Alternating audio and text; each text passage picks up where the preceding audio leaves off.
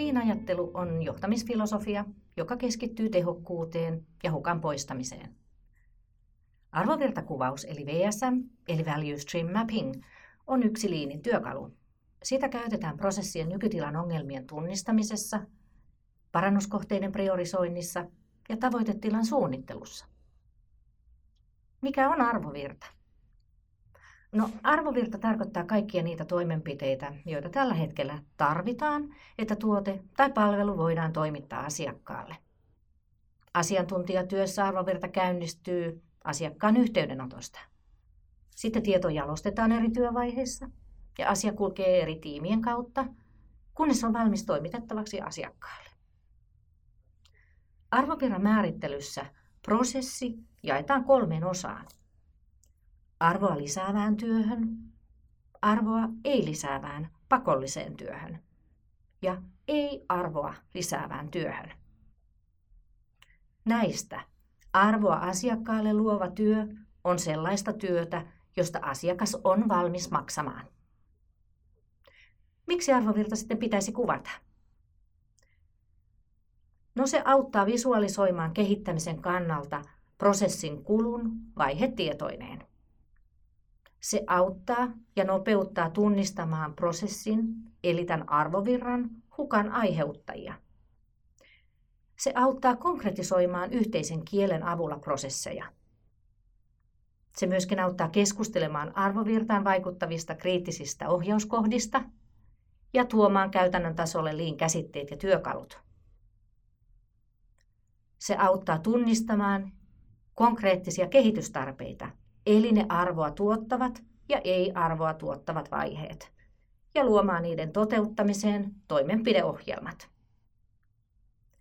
Se auttaa konkretisoimaan materiaalin ja informaation virtauksen ja tukee strategian toteuttamiseen valittavien keinojen tunnistamista ja nopeuttaa läpimenoaikaan vaikuttavien esteiden tunnistamista. Eli tosi paljon näitä syitä. Arvovirtakuvaus on siis prosessin tai prosessien mallintamistekniikka. Prosessivaiheiden lisäksi esitetään yhteydet, tapahtumien taajuudet, varastojen määrät ja prosessien ajat. Arvovirran kuvauksilla pyritään ennen kaikkea erityyppisten hukkien eliminointiin ja virtauksen nopeuttamiseen. Tasainen ja sujuva virtaus lyhentää läpimenoaikaa, nopeuttaa tuotteista saatavien tulojen sisääntuloa, vähentää varastointia, parantaa tuotteiden tai palvelujen laatua, koska virheet aiheuttaa aina viivettä ja sellaisestahan on tietenkin päästävä eroon. No kuinka aloittaa arvovirran kuvaus? No kannattaa aloittaa yhdestä tuotteesta tai yhdestä palveluperheestä. Asiakkaitahan kiinnostaa vain heille tehtävät tuotteet ja palvelut. Kaikkien tuotteiden ja palvelujen kuvaaminen yhdessä kuvassa menisi aika monimutkaiseksi ja siksi ehkä tosiaan kannattaa aloittaa vain yhdellä. Tee nykytilan kuvaus ja ymmärrä, miten tämä prosessi toimii. Mallinna tulevaisuuden tila. Laadi muutossuunnitelma, eli mikä se prosessi on tässä kyseessä, mikä on kehittämistarve, mitä ovat ne yksityiskohtaiset toimenpiteet, kuka on vastuuhenkilö, milloin pitäisi olla valmis, millaisia mittareita ja näin päin pois. Kuvaa ja dokumentoi arvovirta ja eliminoi siitä hukka, kaikki hukka.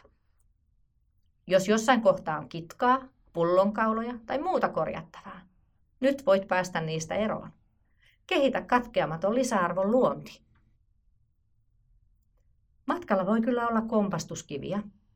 Voit törmätä vaikka muutosvastarintaan. Tai jos henkilöstöä ei osallisteta tai se jää jotenkin huomioimatta, niin huomaat sen varmasti. Voi olla omistajuuden puutetta, heikkoa johtajuutta tai strategia ei ehkä tue liiniä resurssipula on aika tavallinen kompastuskivi. Ja sitten tuo viestinnän merkityshän on aina suuri, eli aina pitää muistaa viestiä, tai siitä voi tulla kompastuskivi.